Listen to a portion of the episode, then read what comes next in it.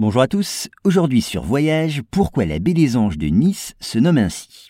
Eh bien c'est aux pêcheurs niçois que l'on devrait le nom de baie des Anges. En effet, parmi les poissons pris dans leur filet figurait une variété particulière de requins.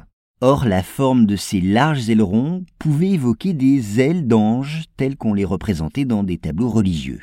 En outre, le nom usuel de ce grand poisson est ange de mer osselé, alors il n'en fallait pas plus pour donner le nom de ces requins à la baie d'où partaient les pêcheurs. D'ailleurs, non loin de là existait un pont, baptisé lui aussi Pont des Anges. À noter qu'au retour de leurs expéditions, les pêcheurs avaient coutume de transporter ces requins sur de petites charrettes. Et un écrivain niçois qui vit la scène l'a raconté dans un de ses livres.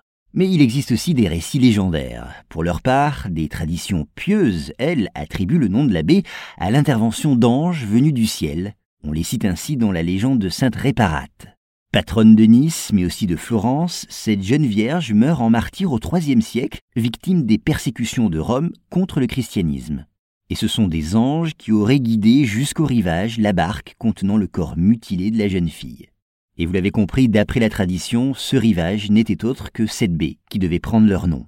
Citons encore un autre récit, né de l'imagination d'un poète cette fois, qui nous conduit jusqu'au temps mythique de la création du monde, il nous décrit les vicissitudes d'Adam et Ève évincés du paradis. Dans leur malheur, ils rencontrent pourtant des anges qui les prennent en pitié, et au lieu de les abandonner à leur triste sort, ils les conduisent sur un rivage qui les émerveille.